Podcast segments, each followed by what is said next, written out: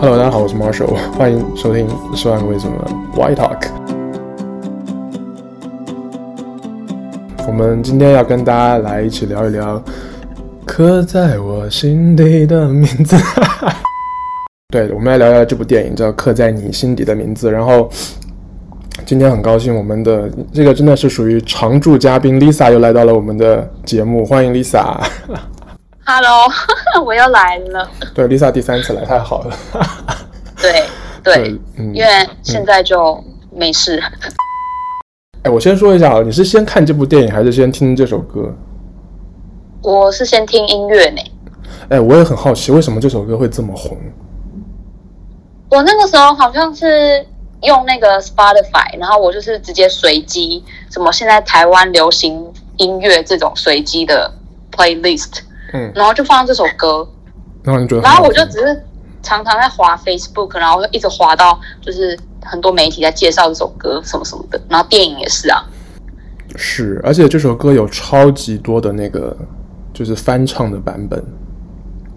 我前几天看到嗯但是嗯五月天也在唱，然后蔡依林跟田馥甄也在唱，还有不哦对周兴哲也在唱，就是很多的翻唱版。我是在对对对我我猜测，可能明年金曲它会入围那个哎年度年度歌曲。哦，这有可能，因为这首歌基本上没有看过电影的人也都知道，所以真的是蛮蛮红的。是吗？哎，我们先这样说好了，因为因为它已经在 Netflix 就是呃有有上映嘛，所以我们其实不管你对现在身在哪里，你都可以看到。所以你看后有没有后悔？ 刚看过的当中，第一眼当然就是男主角很帅啊， 你是说哪哪一个男主角？我觉得两个都长得蛮帅的。嗯，是第二个感觉就是整部片给我一个很尴尬的 feel 哎、因为我就觉得不论尴是尬他们的台词，或者是到最后他们就是最后结尾的部分，我都觉得嗯，就是一切都很突然，你知道吗？你会给他打几分呢？如果十分的满分的话，你会给这部电影打几分？我觉得五吧，一半一半。一半一半哦，那五其实还没有及格哎，我觉得你给你给之前给那个怪胎是八分，对不对？对，好的，那我们先聊聊呃演员好了。其实我个人是觉得演员都还 OK 耶。先说一下主演好了，陈陈浩森跟曾静华，你对他们熟悉吗？完全不熟。 陈浩生，我是因为这部电影才看到他，然后另外一个另外一个演员叫什么我忘记了，曾静华，嗯、曾曾静华，曾静华，我是看他演返校我才知道，嗯，其实他们也都算比较比较新的这个演员哦。呃，但是我发对对现对曾静华其实他这《谁是被害者》里面也有他，然后做工的人也有他。其实他好像接到的这些作品都还不错呀。那像你说的，也包括你说的《返校》，对，嗯，但、但我对他在《谁是被害者》里面完全没有印象，就是返校我比较有印象，因为返校他也算是主演之一，嗯，OK，好，那你觉得他们两个演的怎么 样？ 我觉得就很尴尬、啊，呃我是不太觉得尴尬，我觉得，而且我觉得他们其实演的挺好的耶。我觉得他们的感情戏的部分都演得不错，就是感情有带出来。只是我只是觉得这台词实在是太不可能会发生在现实生活当中了。所以其实不是他们的问题嘛，就是编剧的问题，应该是怎么讲对不对？我觉得，因为我觉得这个剧情也是好的，但是就是台词就是真的有点太浮夸，你知道吗？嗯，那这这部分我们等一下再细聊。哎，那然后那好这两个主角啊，其实现在都很红嘛，在华人地区都很红。哪哪一个比较是你的心？嗯是森森还是静华？感觉很熟啊，这称人家森森。哪一个比较是你的心？浩森啊，哦，真的哦。我说他长得比较阳刚，那你会觉得，因为我其实我有看到一些人的评价是觉得好像会分不太清楚两位主角的脸，但是我觉得还好诶。我也觉得还好，我觉得蛮可以分辨的，因为我觉得陈浩森有一点像金城武，有一点点啊。然后，有一点，对对对。有一点然后曾俊华有点像杨洋，我不知道你知不知道杨洋，就是一个内地的一个男、哦你男说明星，我觉得还蛮好，蛮好分辨的这样。对我，可是我就是整个整体来说，我对浩森比较有印象，因为我觉得就是他，他整个脸就是很美啊，不知道为什么。 完全看这部电影就是被他的那个目光给吸引。哎，那这部电影真的很惨哎、你都这么爱他的外在、哎然后你才给他打五分，可是你不觉得很很好笑的是，他长得比较阳刚，可是他在里面是比较比较情绪化的那个吗？嗯，是，您可以这么说，对对。可是我觉得，嗯，怎么讲啊，就是两个人都有自己的味道啦。曾曾俊华也不是那种很阴柔的感觉啊，他比较像屁孩啦，我觉得。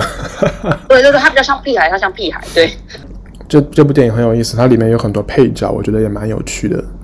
其实很多是通告以前的所谓的通告艺人嘛，王彩华、对洪都拉斯，呃，对然后王世贤，然后还有其他一些演员啊，法比欧、戴立人，还有魏如萱。对我看到魏如萱的时候，我都有点很想笑，你知道吗？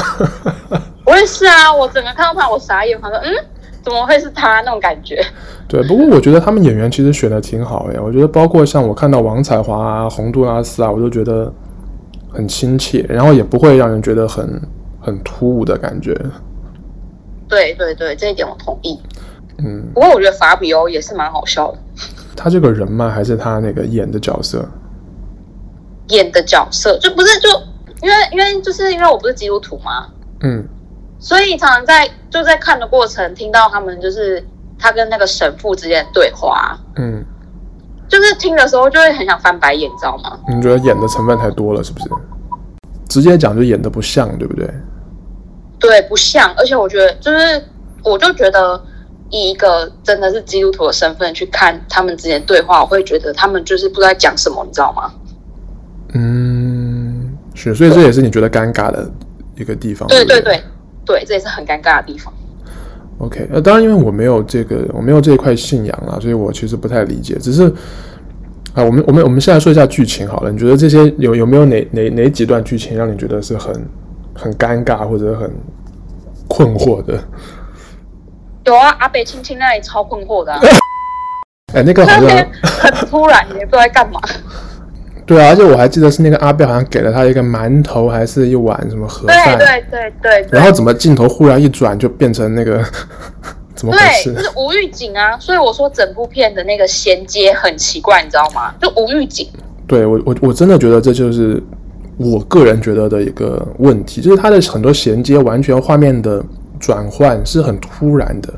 我还记得就刚开始，比如说他们去那个叫什么电影院，对然后不是不是被发现嘛，他们偷偷跑到那个一个可能对对是对类似仓库的地方，就嗯嗯嗯那段场景很莫名其妙啊，而且他们两个人在被那个。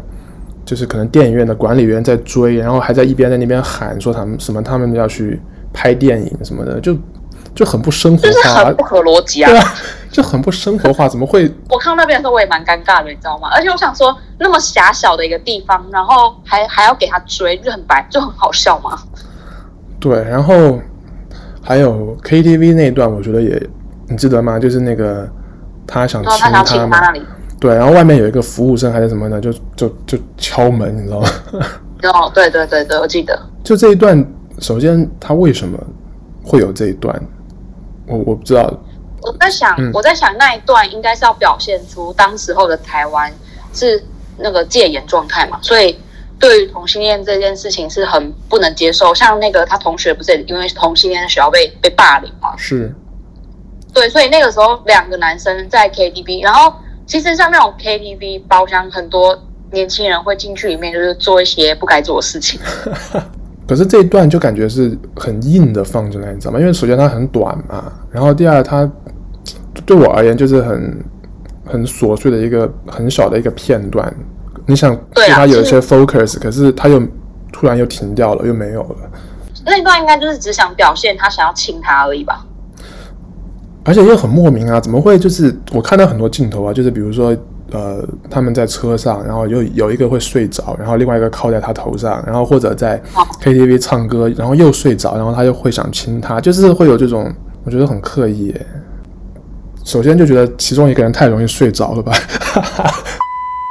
就是讲，就拿这一部片去跟那个《Call Me by Your Name》比较的话，我就会觉得我比较喜欢欧美那种方式，因为欧美的片都很直接，你懂那感觉吗？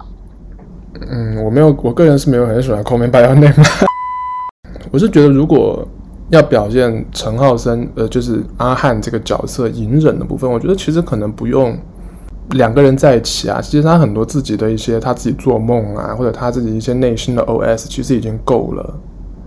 嗯，对对，他做梦那边是蛮可以，蛮明白的。其实就已经够了呀。然后就变成很多很细碎的，就是放在一起。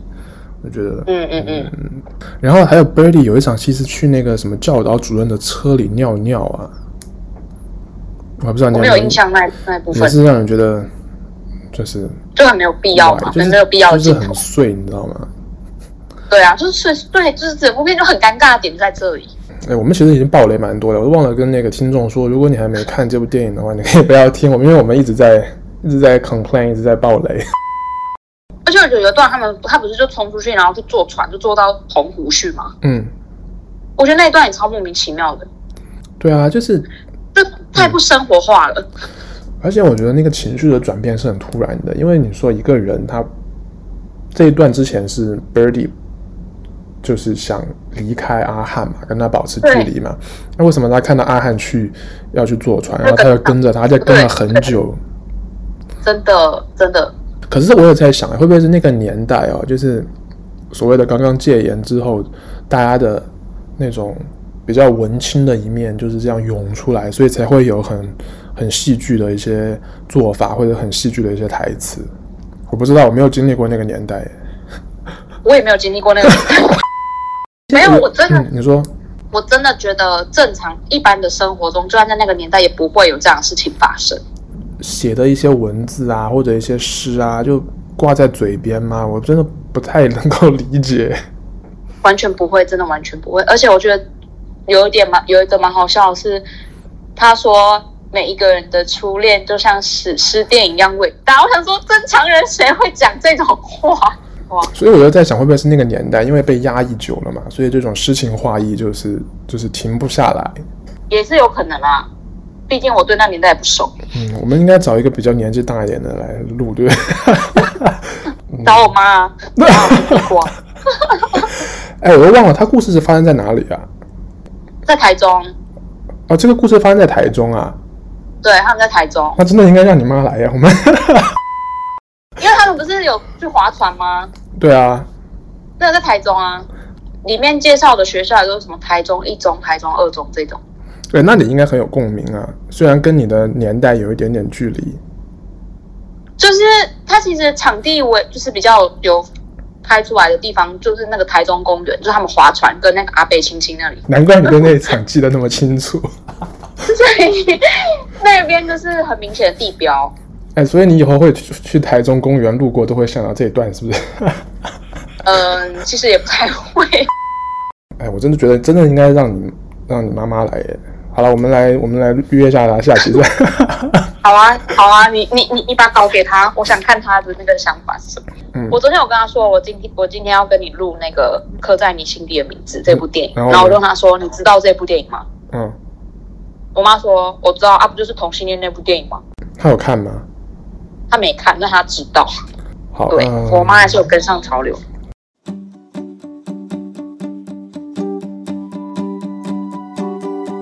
我觉得 Birdy 就是游走在灰色地带啊，因为他不敢承认。真的，哎我其实我都没有太看出来说她到底是不是。哎我觉得很明显就是还在就是发掘自己真实的自己当中，嗯，所以就是有一个男生突然跟他这么好，而且他们好像男女又分开嘛，在学校，所以他们是很少，他们是很少接触到女生的。是就跟韩国一部电影很像啊，叫什么《王的男人》哦，哦，那部好像是一部很久的电影， 哎很久对 对对，以前很的久电影。很久的电影，反正也就是他本来是跟跟王在一起的、啊，可是直到他接触到了王的太后，他才发现原来他是被女生吸引。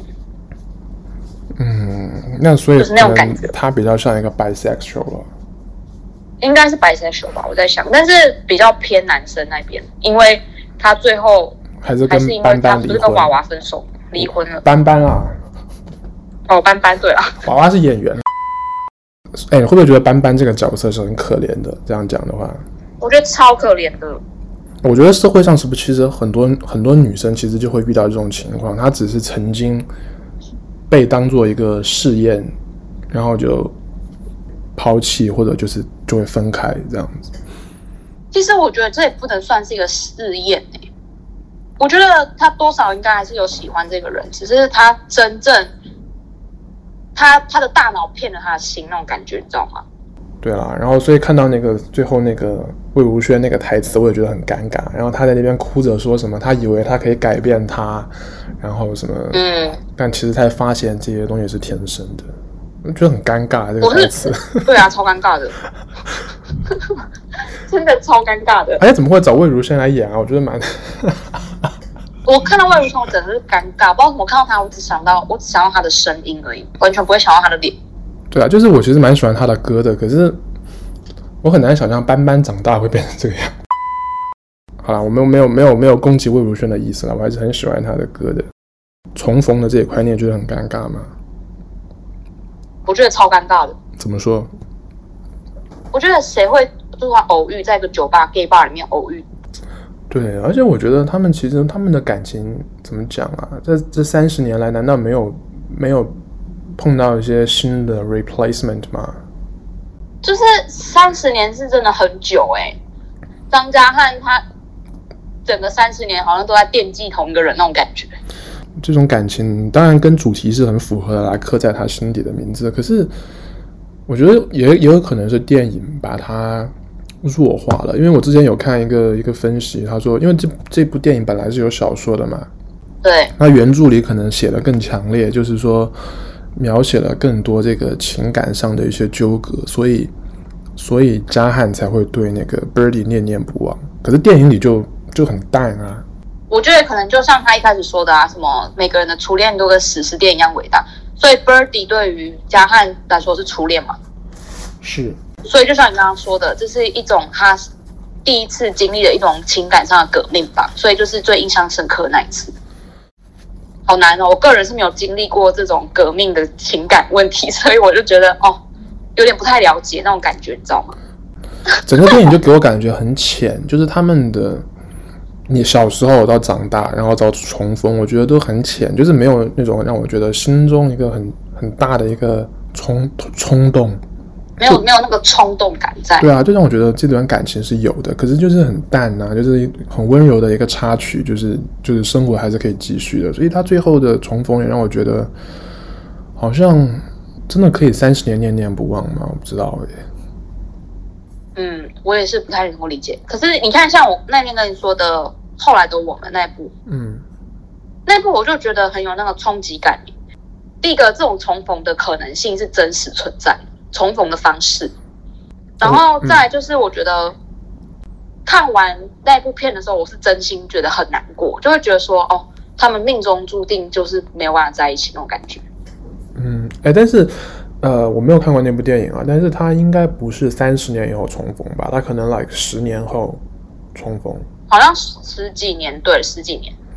呃，而且而且他们当时就是，哦、s o r r y 回到那个刻在你心底的名字，他们重逢是在加拿大。你是不是去过那个地方啊？那个瀑布 我没有去过魁北克啊，没有去过吗？哎，我怎么记得你去过那个瀑没有布啊？你是从美国我有去去的？过瀑布，可是我是从多伦多去，嗯，我看那部我没电影有其去实过魁北克。很很大的一个感触是，我很想去加拿大。这对啊，看完之后会真的蛮怀念，而且他们应该真的是我在加拿大拍的吧？应该是吧？那些场景好像不太像是后置的，我不知道哎。说回来啊，其实这部电影在就像你说，它在台湾的票房成绩很好，它已经一点零三亿的票房，然后在呃金马奖当中也拿到了最佳摄影跟最佳原创电影歌曲奖了。哎，那你会不会觉得怎么讲啊？当然你也没经历过那个年代，我真的觉得应该让你妈妈来。 你自己感觉啊，你小时候什么时候开始对同志就是有这个概念，知道说，哎，可能身边有这样的人群？你说我什么时候开始？对，就是你，因为你大学前都在台中嘛，对不对？对啊，对啊，你当时是你你大概几岁的时候有这个认识？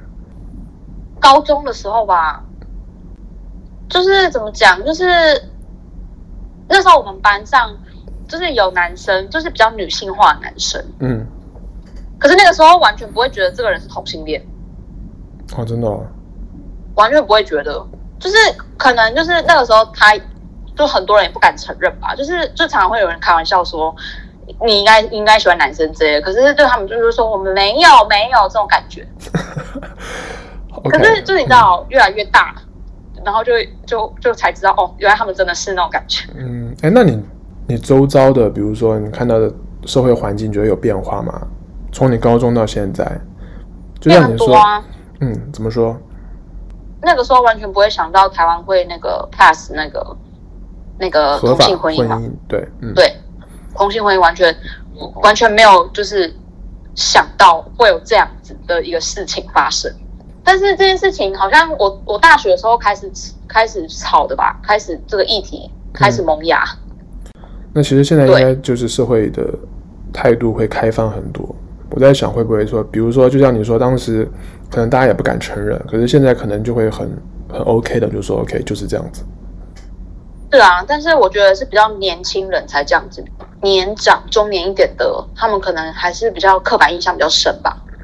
哎，你有哭吗？看这部电影， 突没然有，就，完全没有。 哎，那你看后来的我们有哭吗？就是鼻酸。我觉得第一个后来的我们的演员太资深了，啊，你说那个周冬雨跟，周冬雨，周冬雨演戏太好了，哎，但是我说真的，我其实觉得陈浩森真的演的挺好的。他排除那些台词，有一些让我觉得有点太夸张。他的整个的感觉跟他的情绪，我觉得是有感染力的。只是因为剧情对太碎了，让你觉得不够。可是他本身的表现，我觉得是好的。对我觉得，我觉得只要如果单看他的演技的话，我是可以接受，但是整个跟剧情搭在一起的话，我就觉得很尴尬。对，而且你不是觉得他身材也很好？ 哦，他身材超好的啊，他身材真的超好的，完全是我菜。他现在还在电影院上映吗？我不知道哎。现在应该没了吧？现在 Netflix Netflix 都可以看得到了。嗯，我是真的觉得我我自己感觉啊，就是如果你本身有在缴 Netflix 的钱，然后你本身是一个所谓的腐女啦，就是你很喜欢看这个帅哥，那那你是可以去 BL 看一下。对，那如果你没有交 Netflix 的钱，比如说我，我就是为了看那个呃《经济之国》跟跟这部电影，我就去把我的嗯 Netflix 的账号又找出来。然后那个《经济之国》那个第三集那个不是死掉了吗？对你这真的没看哦，我就没看啦。然后这部电影就看了，为我什么就觉得好像， 所以我就觉经济得之下国个月超好看，下个月 Netflix 的钱我就可以不用交了。 经济之国超好看的。好啦，我我我再研究一下。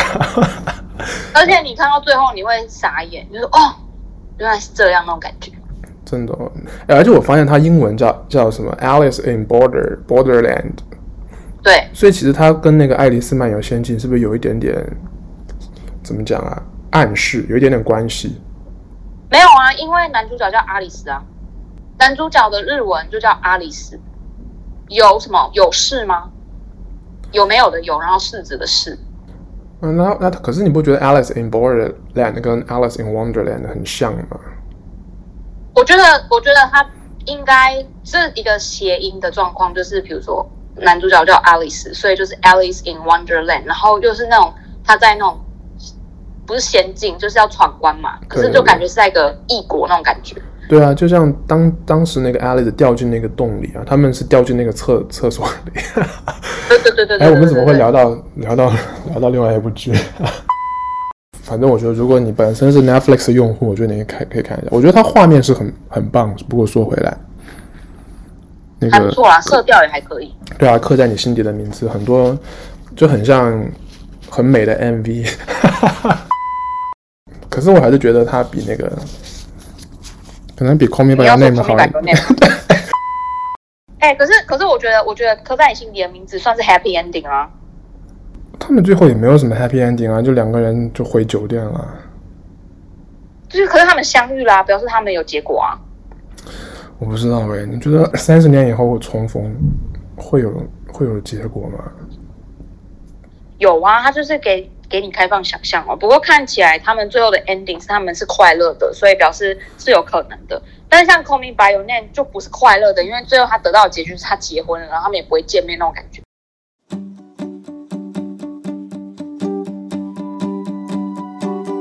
啊，那现在是我们节目的工商时间了，然后来 Lisa 来，我我们曾经介绍过嘛，Lisa 她是现在在日本居住的 YouTuber，然后她也想借机跟大家分享一下她的这个频道，请开始。对我就是我现在就是有在经营我的 YouTube，但是也不是很认真经营那一种，不会定期上片那一种，就是我在日本的 blog 或者是开箱的视频。就我觉得，其实现在这个时间点，我觉得很好诶，因为就没办法去玩嘛，你就没办法亲自去对日本，所以其实看看开箱视频啊，看看你去全家、去罗森买的东西，我觉得还蛮疗愈的诶。好，你的 Li- 呃 Lisa 的 YouTube 叫什么名字？ It's Lisa Lee，好，如果我们的听众有在玩 YouTube，其实可以去看一下 Lisa 的开箱视频，非常非常的疗愈。就是好，对，在欢迎大不家能去日本可的以时候，可以看看 Lisa 吃那个草莓大福啊，按赞吃订阅吃冷面， 然后按赞按赞订阅，开启小铃铛，对不对？哎对按按赞、订阅、开启小铃铛。好的，那谢谢 Lisa 的今天再一次来我们节目，然后呢，我们的节目今年还是会继续跟大家保持每周的更新，然后谢谢你的收听喽，下周再见，拜拜。拜拜。